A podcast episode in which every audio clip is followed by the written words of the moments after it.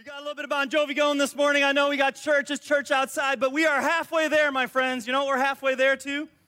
We're halfway through our series. That's one thing. We're in a series called Emerge, and we're about halfway through. The wall today, we're going to see gets, that we're talking about being built in the story is halfway there. We're halfway, it feels like, hopefully more, uh, with the pandemic, right? We're seeing the light at the end of the tunnel, so that's a good thing. We're more than halfway there with vaccinations in our country. We're seeing hope emerging. We're getting together more as a community, as a church. So we're there in a lot of different ways. And so, hey, it's great to have you here today. We're going to continue on in our series. Today, I'm going to talk about overcoming obstacles. You guys ever had to overcome any obstacles? All right, I'm sure we have a lot of things that we had to overcome, so we're going to talk about that today. But again, I just want to say thank you for being here today. Can you guys hear me way there in the back? Let me make sure you guys are with me. Hey, back row, are you with me today? I need an amen corner from the back. All right, we're good. We got a lot of fun stuff planned for today. Uh, uh, such beautiful weather. Um, man, we got the bounce houses out. I know torturing kids. That the smell is going to start coming over here from the from the food trucks that we've got afterward. And also, I hope every kid that's here, every kid, every student, uh, we've got a free uh, icy that we're going to have for you guys afterward for Kona Ice. So make sure you get one of your free coupons from one of our tents here if you didn't get one of those. So a lot of cool things being together today. Um, talking about overcoming obstacles. If this obstacle behind me comes crashing down on my head, give me a little warning so I can get out of the way. I would really appreciate that. So, hey, listen, today we're, like I said, we're talking about overcoming obstacles. And when I think about obstacles, it's like, why do we put things in the way in competitions? It used to be that we had a marathon, right? The marathon was 26 point, was it 1, 26.2? Yeah, 20, it's over 26 miles. And you just had to get from point A to point B. But then that wasn't enough. We had to like add all kinds of challenges to make it harder to get from point A to point B. And then we have things like American Ninja Warrior. You guys like that show? Any American Ninja Warrior fans out there? Yeah, it's like you see these amazing obstacles that they have to overcome just to get from here to there. And if you notice, always in the middle is the most famous obstacle of them all. Do you know which one that is? You guys know what the most well? It's in every single competition. The warped wall, yeah, 12 feet tall, 14 tall, feet tall, the new one. I mean, it's, it's hard. And what happens is right in the middle of the competition, right when you're already through some obstacles and you still got a long way to go, they throw a wall right in the middle. Right? It's hard. You kind of try to get over that, and it takes that energy, it takes that extra boost. And it's hard to get over that wall, but that's an obstacle that's right there. And it's the point where some finish their competition and others that get over it, they go through to the end. And we use that term. Have you, have you guys ever used that term, hitting the wall? You guys, if you're, especially if you're maybe a runner or some in sports like or cycling, you hit the wall when your glycogen stores in your, in your liver and in your, and in your muscles, you're just depleted. And all of a sudden you're running, it often happens in the middle or the second half of the race. And it's like your legs are like concrete. You can't move. Your energy is sapped, and you're just stuck. And you're going, How am I going to get through the rest of this race? It's called hitting the wall. How many of you have hit the wall in life? How many of us have gone to a place where we've gone and we've pushed and we've tried to break through? Maybe it's an addiction. Maybe you're dealing with, with some emotional challenges. Maybe in your marriage, you're like, you had some goals, or, or in your career, and you just feel like you can't go further. Maybe physically, you're hitting the wall and you're going, How do I get through this? And today we're going to talk exactly about that. How do we overcome these hurdles when we're in the halfway point, when we're trying to get through, we're trying to make something happen? And so we've been in this series called Emerge because we want to come out of this time stronger. We want to come out of this time better, not just like, oh, okay, life is, life is back to the way it was. How do we come through in this point, in this halfway point, doing that? Now, if you're new here for the first time, if you're joining us or online, just to give you a little bit of a, an on ramp to what we've been talking about, is that uh, we're, we're following the story of a man named who? I need some audience participation. You guys feel far away from here. You who? Nehemiah, right? We're following Nehemiah. And what's he building? Is he doing it by himself? No, he's building the walls not by himself. So the story begins of a man who is miles away from his homeland. He's burdened by the fact that the walls around his ancient home and city have been torn down. They were destroyed in war. They've been torn down for 150 years. His ancestors had gone back to Jerusalem, and now the wall had been torn down for 100 years, and they hadn't done anything in the last 100 years. And he gets burdened over this, and he says, Somebody's got to do something. And we've been talking about the, how a vision in our lives often gets birthed when we are, are burdened for something, when something's broken in us. But we live among the rubble, and it's time to do something. And Nehemiah says, It's time to do something. and he prays and he gets focused and he leans into God and saying, God, help me understand what to do. And he clarifies that vision and he comes with a, with a plan and he makes his way to Jerusalem. And now, he, he, last week we talked about they got to that point where it was time to do what? They time to roll up their sleeves. It was time to get the people together to say, we're going to station families and, and people all around this city, all around this wall. We're going to link arms, we're going to roll up our sleeves, and we're going to stand in the gap so that this wall gets built. And I, don't want you to miss this. Last week, too, we talked about the importance of that when we are a part of something bigger than ourselves, we find ourselves. When you just pursue your own small dreams, your own small goals in your life, you shrink to the size of those things. But when you dream something bigger, when you link arms, and what we're doing together as a church, all of us that helped make this happen today, we got to be part of something bigger than ourselves. When you're part of something bigger than yourself, you find yourself. And so here we are as we pick up the story. They're in um, you, you, the you, Nehemiah's in Jerusalem, and all the people are working hard around the wall. It's where we left off last week. And the significance of this wall was it was an identity for the people. It was a, it was a disgrace being torn down because they were the people of God. And they were there to represent themselves to the, to the world, to represent God to the world. And so here, these walls were torn down, but now, after a hundred years of having returned post of their, their exile, they're rebuilding the walls. The chisels are going, the hammers are clanking, the horses are hauling things around. There's a lot of buzz and a lot of life. And the wall is starting to be rebuilt. And that's where we pick up in Nehemiah chapter 4. And so, right as we begin in chapter 4, and we see this all throughout, is as soon as Nehemiah or, or this plan wants to go into motion, instantly there's some opposition. Instantly there's something that comes along the way. Whenever we set out to do something, there's always something we can expect to push back on us. And that's exactly what we see here in Nehemiah chapter 4. And it begins that these, these nemesis of Nehemiah, Sanballat and Tobiah, remember those guys? They keep showing up, and others. They see what's happening, and so they come over and, uh, and they're looking around what's happening, and they start mocking them. And here's what they say What does this, uh, what does this bunch of poor, feeble Jews think they're doing? Do they think they can build the wall in a single day by just offering a few sacrifices? Do they actually think they can make something of stones from a rubbish heap and charred ones at that? What he's saying is they're looking around, he's got army officers around. And while these people are working, they come alongside and they're saying, like, look at these guys. What do they think they're doing? There's no way they can make this happen. And they're pointing out these charred stones, these broken stones that have been there for so long, and they're mocking them. And then it's almost like a Monty Python movie, uh, The Holy Grail. You guys know that movie? Then to- Tobiah comes alongside and, and he says, This is his great line. He says, Oh, yeah, yeah, and one more thing. Uh, that stone wall would collapse if even a fox walked along the top of it, right? It's like, ooh, right? Here comes this, this big taunt. You guys remember, remember that scene in Holy Grail? If you've watched that, I'm, sorry, I'm going to have to ask for forgiveness that I've watched that movie and, and like it. Um, there's these Frenchmen on top of the wall, the castle, and there comes King Arthur. Now you guys are going to be telling like Monty Python lines the entire rest of your day here. But but he's taunting, right? They're taunting them, you know, and saying, "Who are you? All right, come and I shall taunt you a second time." And do you guys know the know the know the the taunt that he gives them? Your mother.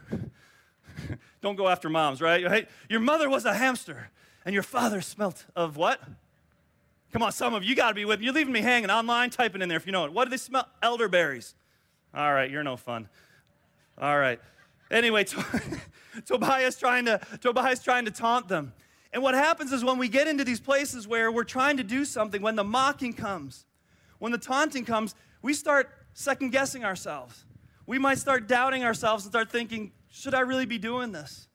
Some of you know from your days at school, or maybe some kids at school right now, you know how it hurts when somebody is teasing you, when somebody's mocking you, when somebody's making fun of you. It, it's discouraging. It takes the life out of you. It wants to just make you quit and kind of go, I don't know, should I even be doing this? And so they have to fight through that, that first battle and through that first hurdle. But then comes this, this point where, where I, I, I couldn't get away from this this whole week as I was, I've been preparing, is what Sanballat said about these charred stones. He's there, right there. They're rebuilding, but he's pointing out these charred stones. And I just thought about the significance of these charred, significance of these charred stones.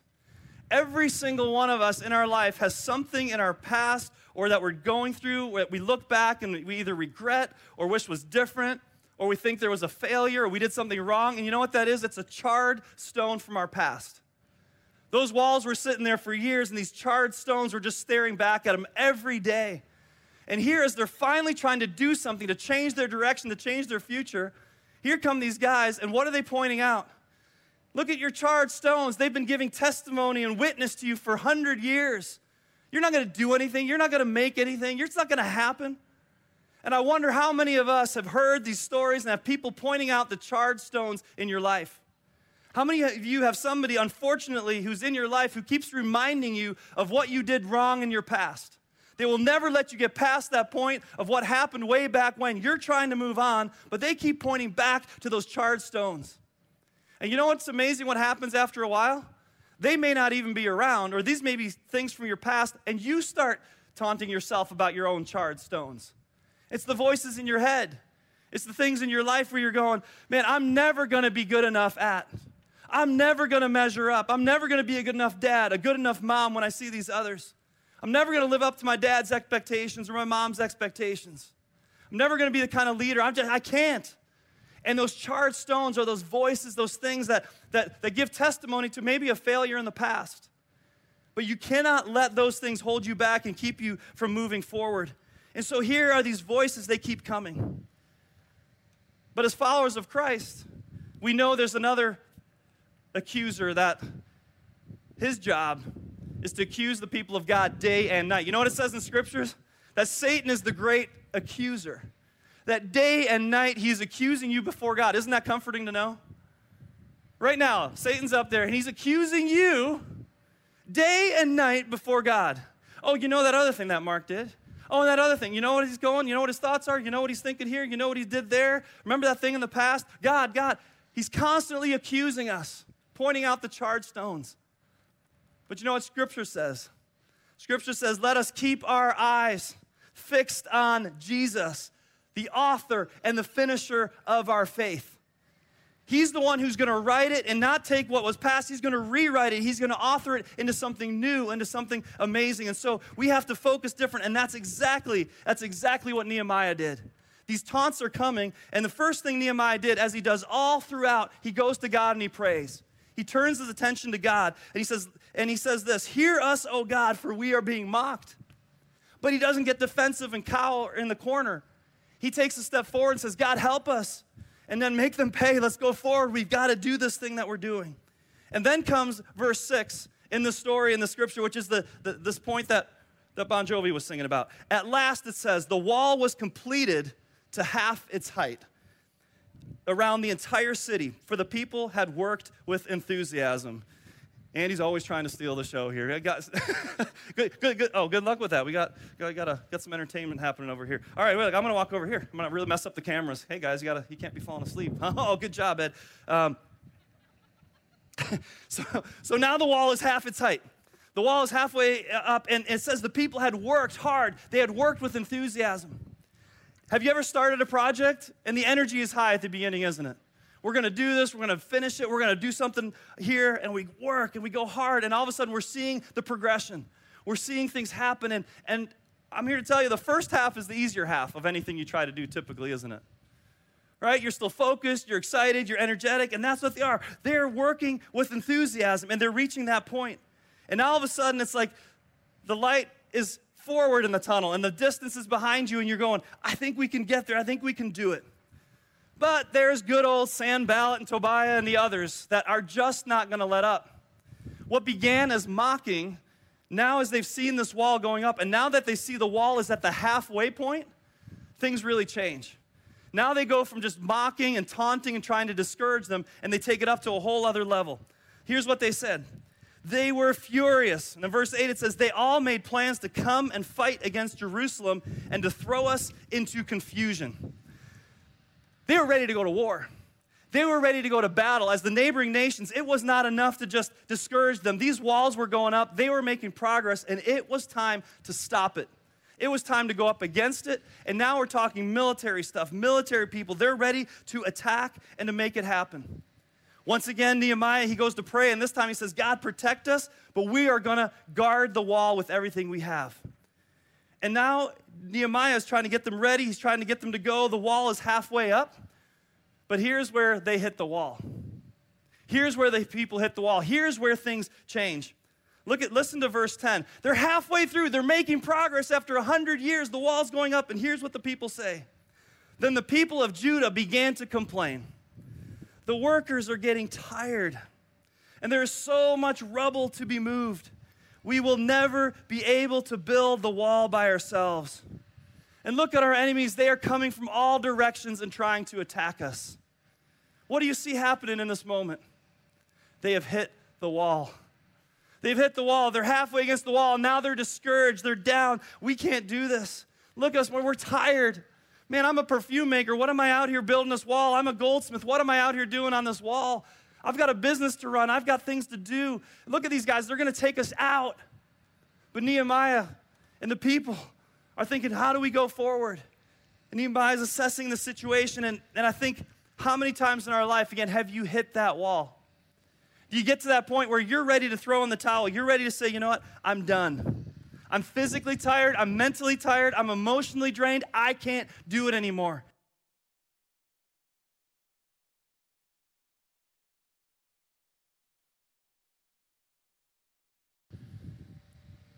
if you th- think about Bible stories, and maybe right now comes to mind a story about Moses. Think about the people were in, in you know, the, the, the people of God were enslaved in Egypt for hundreds of years. They're finally freed. They're making their way through the desert. But things get hard. They're not in the promised land yet. They're halfway there. And what do they start doing? Oh, Moses, it says they grumble, they complain. Take us back to Egypt.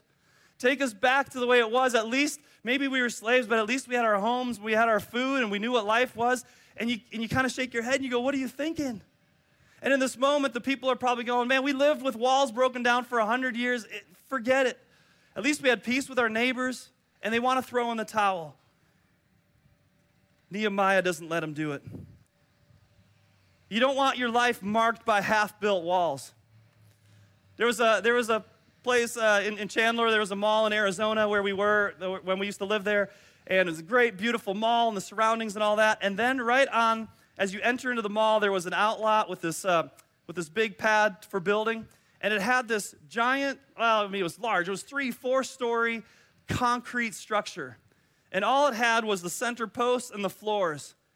And it hadn't been built on in years. It was abandoned. The, the, the fence was up, the weeds were growing around it and you just kind of look and you go, this is a halfway finished project. And you kind of go, what happened? Now, again, there may have been reasons for that. Obviously, there were reasons. But you go, is that a place you're going to stop? Or are you going to push through? And that was the question for the people. And at this point, do you quit or do you go home, go home or do you keep going? Nehemiah realizes this is a point we've got to get refocused. And maybe you're at a point right now in your life where you're drained and you're tired and you need to get refocused. Here's what Nehemiah does Verse 14, he says, Then as I looked over the situation, he sees what's happening. I called together the nobles and the rest of the people, and I said to them, Don't be afraid of the enemy. Don't be afraid. Don't be fearful. He says, Remember the Lord who is great and glorious. Nehemiah always turns the attention back to God, whether it's in prayer, whether it's his, with his people. If you're on a mission, if you have a vision, something God has given you in your life, you turn the focus back to God and say, I'm not going to be afraid. But then he turns to his people and he says, And fight for your brothers, your sons, your daughters, your wives, and your homes. He's telling them to fight. Don't just roll over. Don't just quit. Don't just give up. Don't back down, double down. Some of you need to hear that this morning. You got to stop backing down. You got to double down. You got to go that extra level and say, you know what? God is with us. What am I fighting for? And he reminds them this isn't just about you, this is about your kids, your sons, your daughters, your families, your homes. This is about something bigger than what we're doing with them. It is worth the fight and worth the effort. And so now the strategy changes.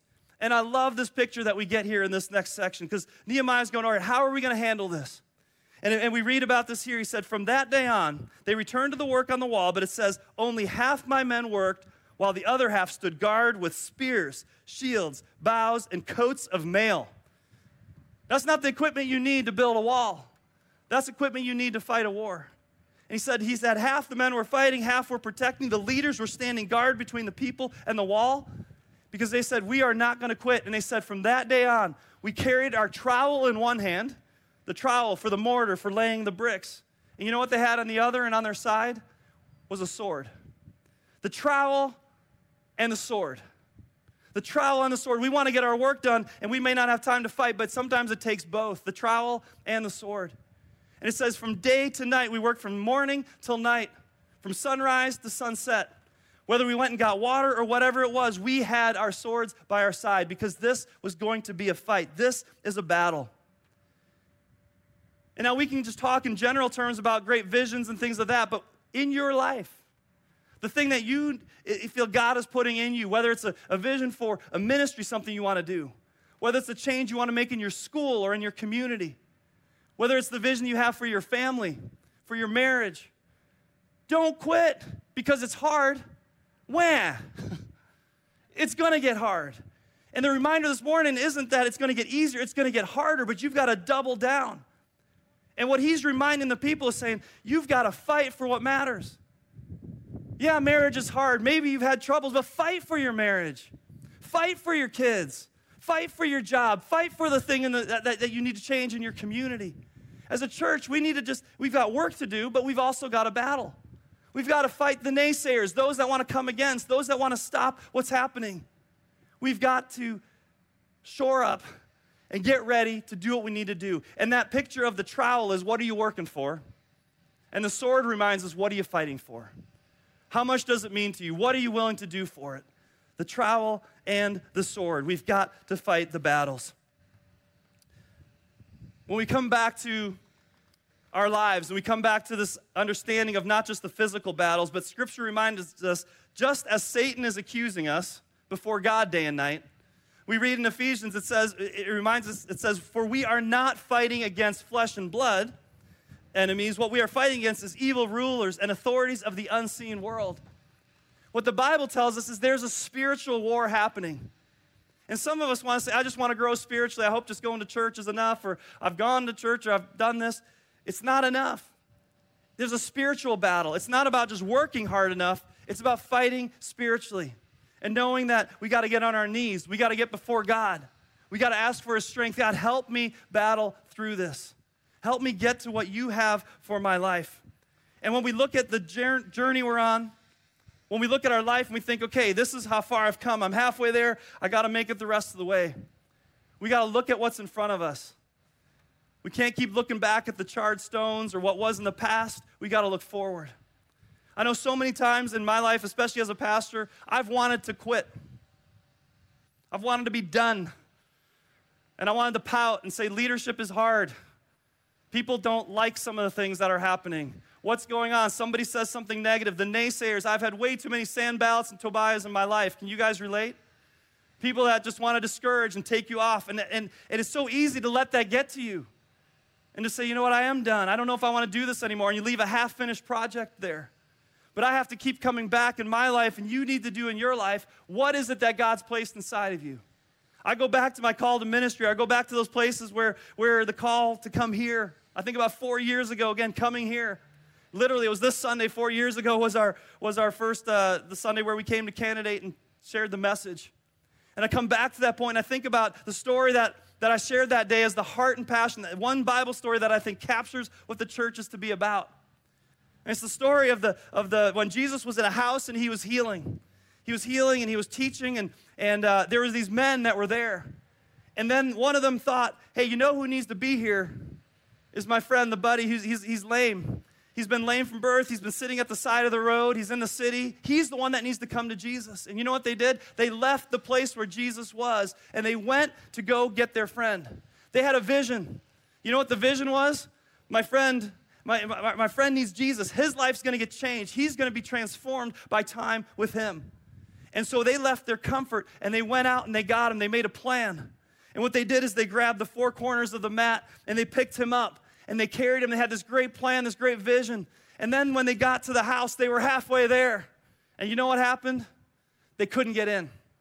They couldn't get in because there were so many people that had crowded in to see Jesus. And you know what they did? They gave up. They threw in the towel. They said, Sorry, buddy, maybe another day. It's too hard. It's too hot. We can't do it. They didn't do that. We wouldn't be reading about that if that's what they did. What they did is they said, No, we're not giving up. We're going to push through. We're going to the roof. You go get some ropes. You get a pry bar. You get a hammer. You get a jackhammer. And while Jesus is teaching, just like whoever's doing yard work over there interrupting me us this morning, right? They're working hard. Their jackhammers are going, and it didn't matter. They're, they're breaking through the roof of that house. And they lower their friend to Jesus. And as they lower their friend to Jesus, his life is changed. But you see, they didn't give up. They didn't give up because it's hard. They didn't quit. They didn't stop. They said, This is, this is the moment. We either have a choice to make, are we going to go forward or are we going to go back? As a pastor, as a leader in my life, I've had to come back to my calling. I've had to come back to what is it that we're going for. My calling isn't to be the pastor of the 1980s or the 1990s or even the 2000s or the 2010s. Right now, the call is to lead a church in this day, in this age, in Columbus, Ohio, in the year 2021, that we have to deal with all the opportunities that we have. This is what's here. We've got to do what God has called us to do in this day, in this age, building on what was before, taking those very stones and building them into something new, like is happening here in the story. And you know what gives me hope and courage, and I hope it gives you hope and courage? We can't do this on our own. And what gives me hope and courage is I look at scripture, and here's what, the, the coolest thing you think about these charred stones. Think about these charred stones in your life, these, that, that, that remind you, and others maybe remind you of some failures in your past. You know what it says in the Bible about Jesus? What does it say about him? He was the stone that was what? The stone that the builders rejected. He was saying that the very foundation for faith, the very foundation for the church, for the movement going forward was Jesus, but people rejected Jesus. They rejected, he was the stone that was rejected. He was the charred stone that nobody wanted to deal with. But you know what it says in Scripture? The stone the builders rejected has become what? Come on, somebody knows it. What? He's become the cornerstone. The very rejected stone, the one that everyone discarded and says couldn't be the one, has become the cornerstone, the most important piece of a building, the foundation from which everything else hangs.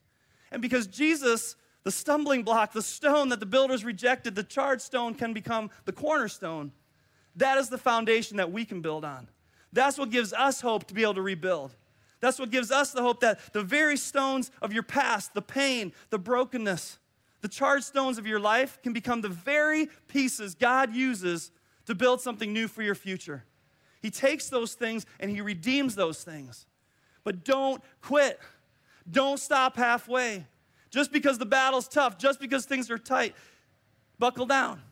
Remind yourself of what you're fighting for, who you're fighting for, and what God has called you to do then pick up your trowel and get to work and grab your sword and fight like it matters.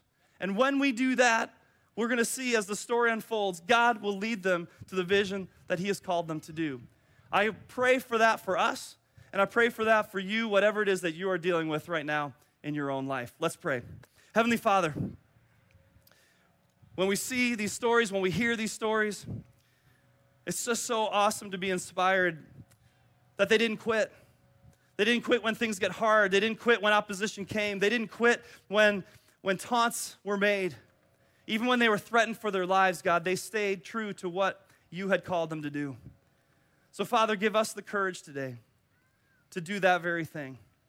Father, I pray for those here today, right now, that are that have a hope and a dream for their marriage that isn't there yet, but God, would you just encourage them to double down?